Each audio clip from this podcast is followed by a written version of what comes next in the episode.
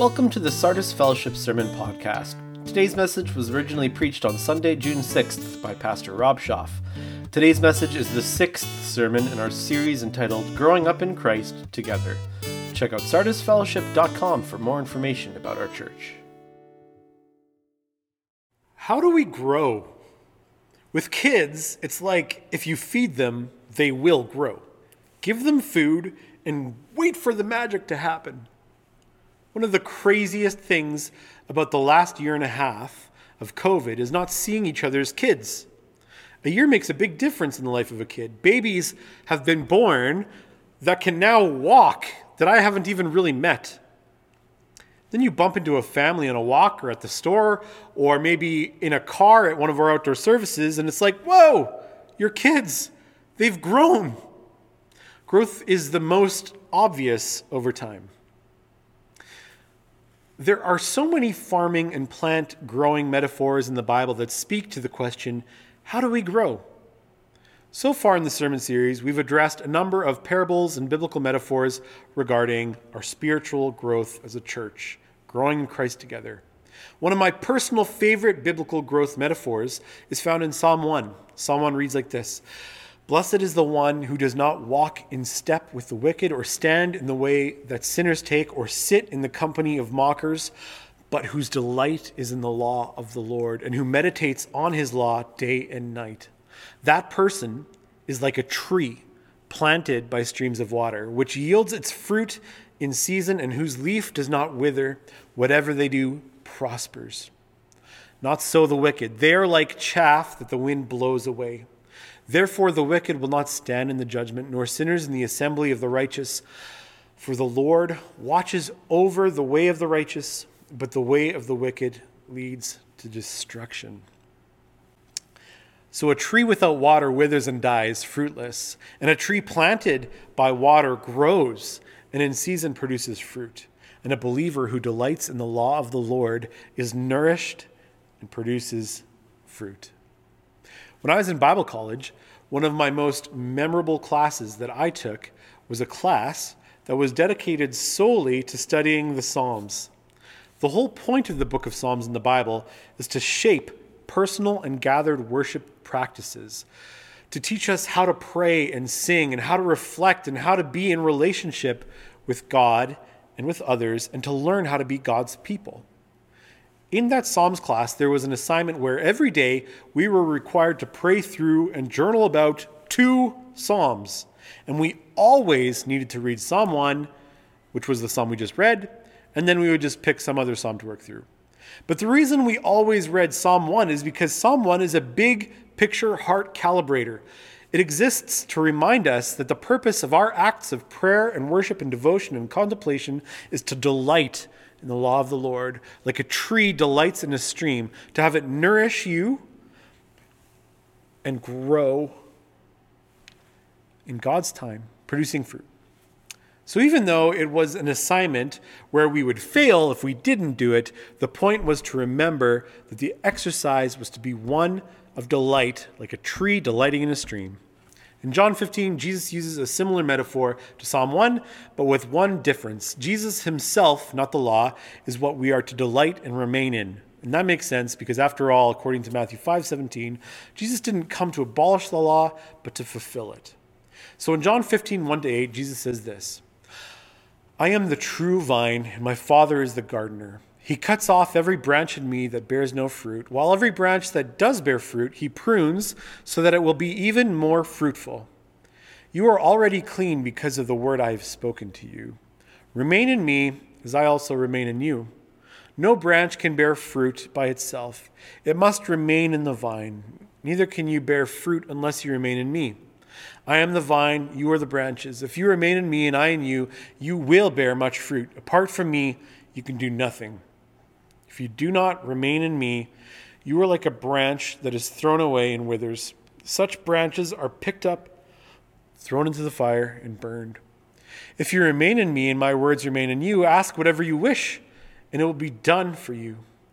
This is my father's this is to my father's glory that you bear much fruit, showing yourselves to be my disciples. So, first, the Father is the gardener, the Son is the vine, and we are the branches. And no branch can bear fruit by itself, it needs the vine. No disciple can bear fruit unless they remain in Jesus. A branch that isn't connected to the vine will be fruitless, and fruitless branches are cut off and burned. Fruitless branches are continuously pruned to be more fruitful, and any believer has already, the pruning process has already started. And all of this is to the Father's glory.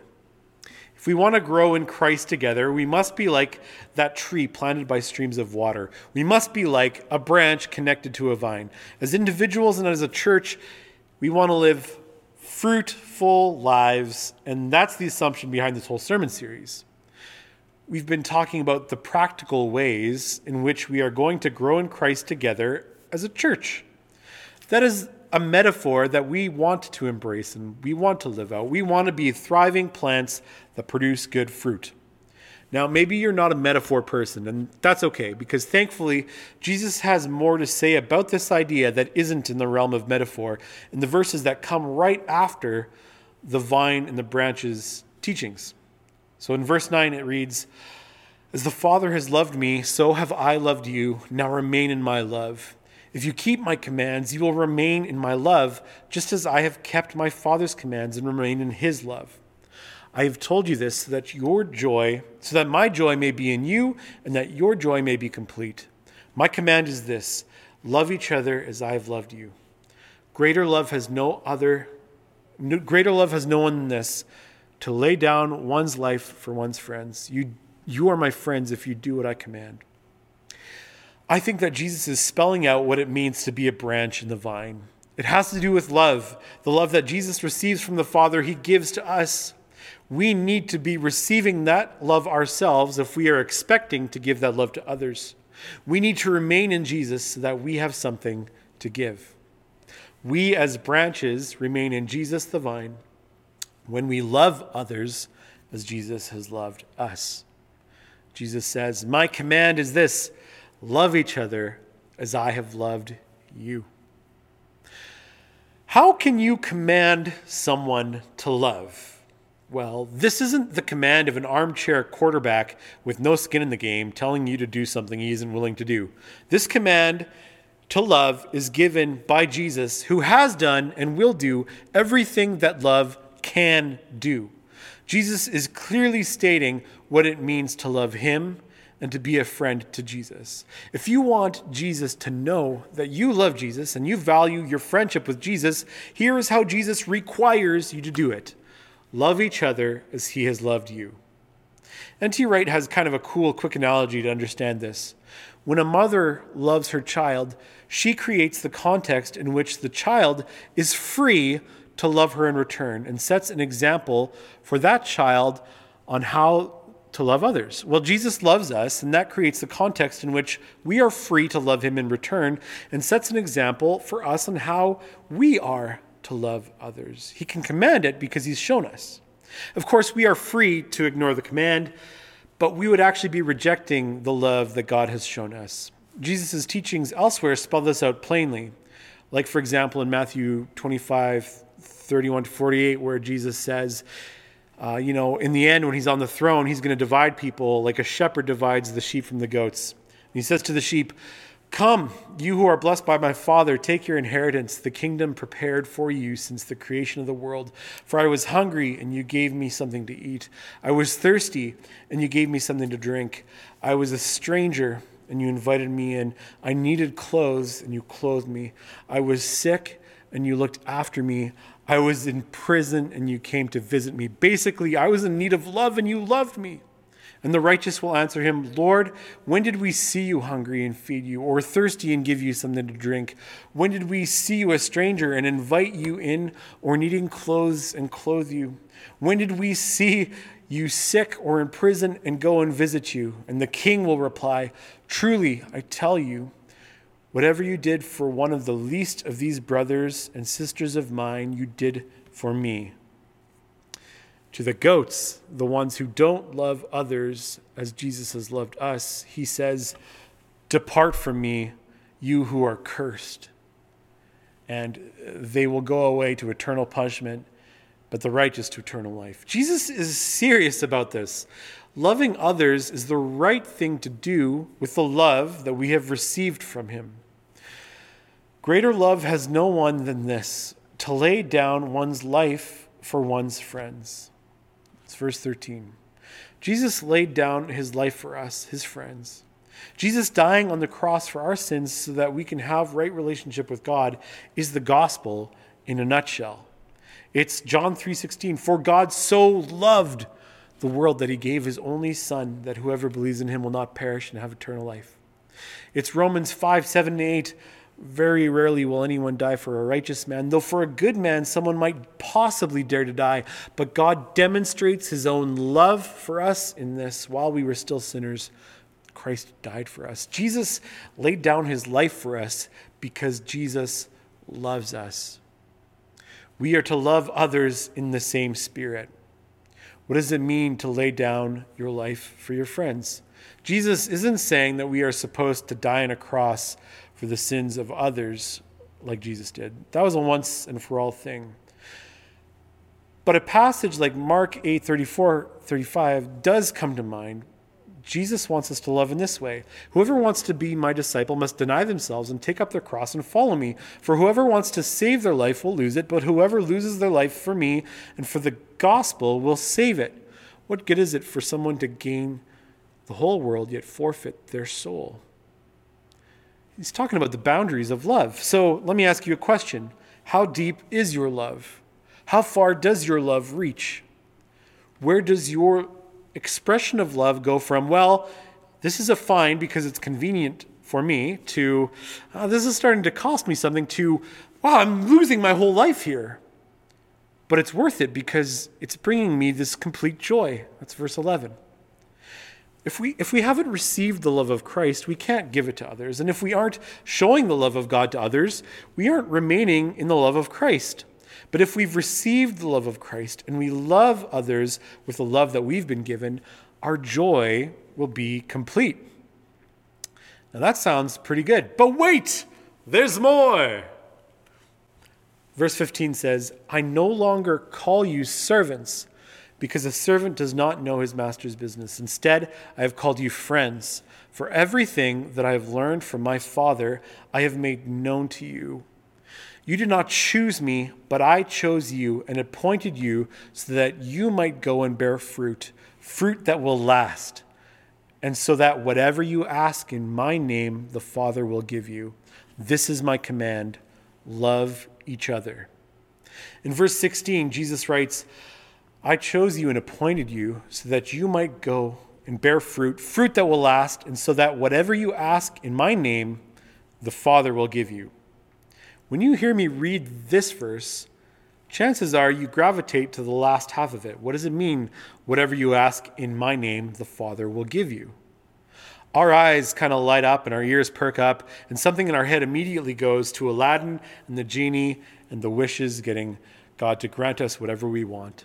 After all, in so much of our lives, we are consumers trying to get what we want, what's best for us, or at least what we think is best for us. But this isn't about that. This is about what Jesus commands.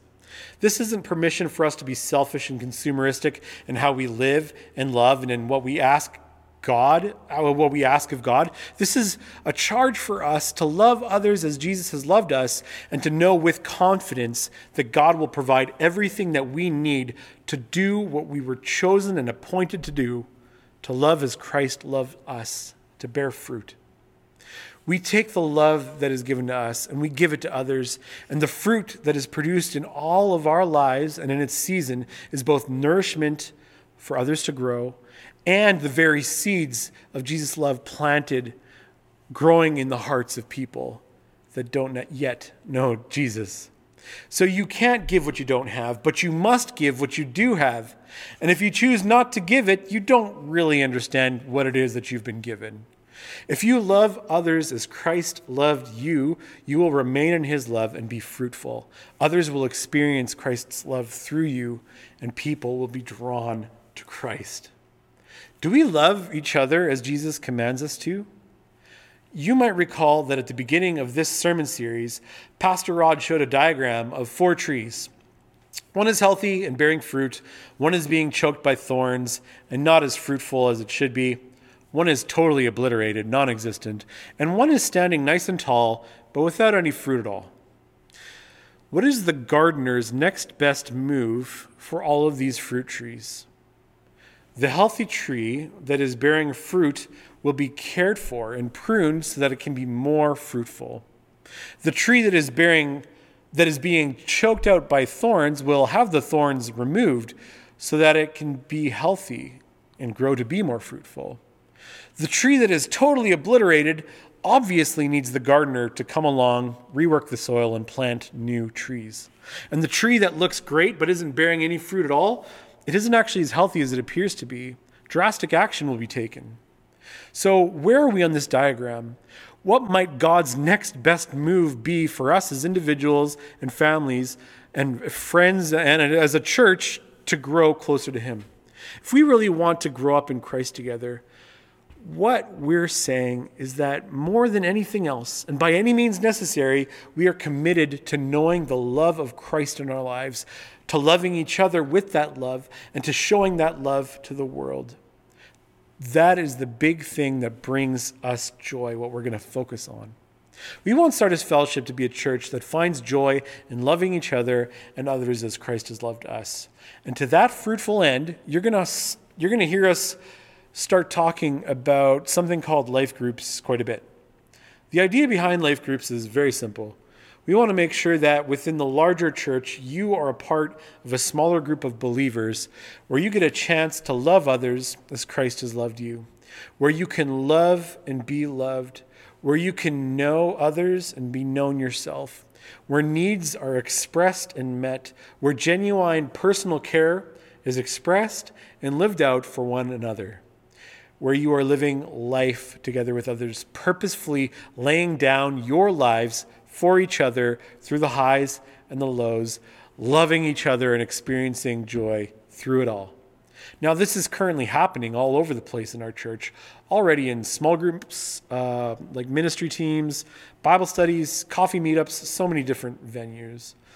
It almost happens by accident as we go about our lives. But here's the thing it's too important to leave it to chance. We want to do it as a church on purpose. So, whether a life group is a Bible study, a mentoring group, a text thread, a ministry team, an accountability group, whatever, the important thing is, is that you are a part of a group of people where you are loving others as Christ has loved you and you are doing it on purpose. That's one of the tools that God is going to use to grow you. So you might be thinking, that sounds nice. What are you actually asking me to do? I'm asking you to commit to sacrificially loving others in our church as Christ has loved you, to desire spiritual growth for yourself and for others, and to be willing to do whatever it takes to make that happen. It's actually a big ask. It may seem simple, even though it is a big ask, simple, but when you boil it down, it's the essential command of Jesus that enables every other activity in the life of a church. Love each other and bear fruit. Now, recently, I've been really getting into Formula One racing. It's so cool the fastest cars, the craziest racetracks, the biggest budgets. But what makes Formula One so compelling to me is that it's actually sort of two sports in one. There's the actual races with the drivers where they're racing, which is fun to watch once you actually know what you're watching. Um, but then there's also the Constructors' Championship. And that is where manufacturers are competing against one another to build the best car. They design their own car within a set of agreed upon rules, and they're competing to see who can make the best car within those limitations. Each company spends an obscene amount of time and money researching and developing to push the limits of what that car can do to the absolute extreme, to manufacture the epitome of racing machines, a Formula One car, exploiting every opportunity to get an edge over their opponents. Now, for me, the most heartbreaking thing in any of these races is when the team spends so much time and money on their cars only to have something seemingly insignificant take their car completely out of the race. Recently, that happened when a car that was in second place and was gaining on first had to resign from the race because it went into the pit for a three second tire change, but it sat there for three seconds and 10 seconds and 20 and then too long. And it had to retire because they couldn't get one of the tires off. It wouldn't budge. It was stripped and fused, the bolt. Millions of dollars, hundreds of thousands of hours of research and development, and a world class driver's shot at winning the race was totally blown because of a stripped bolt. It's so heartbreaking and dramatic and amazing because they failed at something so basic. Why am I talking about Formula One racing? A big part of my job as discipleship pastor is helping Pastor Rob and our church's ministry leaders and leadership team develop our church's comprehensive discipleship plan. The point of that plan is to clearly articulate to you, no matter what stage of life you're in, what your next best steps are in the church as you endeavor to grow closer to Jesus. As churches grow in size and become more diverse in need, it becomes more intricate in how it organizes itself to meet the needs and continue to grow. And that's good and necessary, and that's the point of the discipleship plan. However, it's possible to get so caught up in researching, researching and developing an exciting aerodynamic car that we forget about the bolt. Loving each other and others as Christ has loved us is the bolt. That is the stream of water we want to be planted by, what we are to find our delight in. If we aren't doing that on purpose, anything else is going to be a total and colossal waste of time. If we are doing that on purpose, I think in time the growth in our church will be obvious. If you want to know how to love that way, life groups are all about trying to figure that out. Go to the church's website, sardisfellowship.com and on the Ministries tab at the top of the page, you'll find a life group menu option. Click that, read it through, and sign up and let me know that you're interested in being a part of a life group. Or just give me a call or an email or connect with me somehow, and I'll help you get connected into a life group. Here are some questions and some discussion questions to think about when it comes to filling, fulfilling this command of Jesus in our lives. First, how is God producing fruit in your life currently? What is helping you grow? Second, how does the love of Christ in and through you nourish others? How is it being planted in the hearts of others through you? And third, when Jesus says, Greater love has no one than this, to lay down one's life for one's friends, how have you and do you demonstrate that level of love in your life? Thanks for listening to the Sardis Fellowship Sermon Podcast. For more information on Sardis Fellowship, please check out sardisfellowship.com.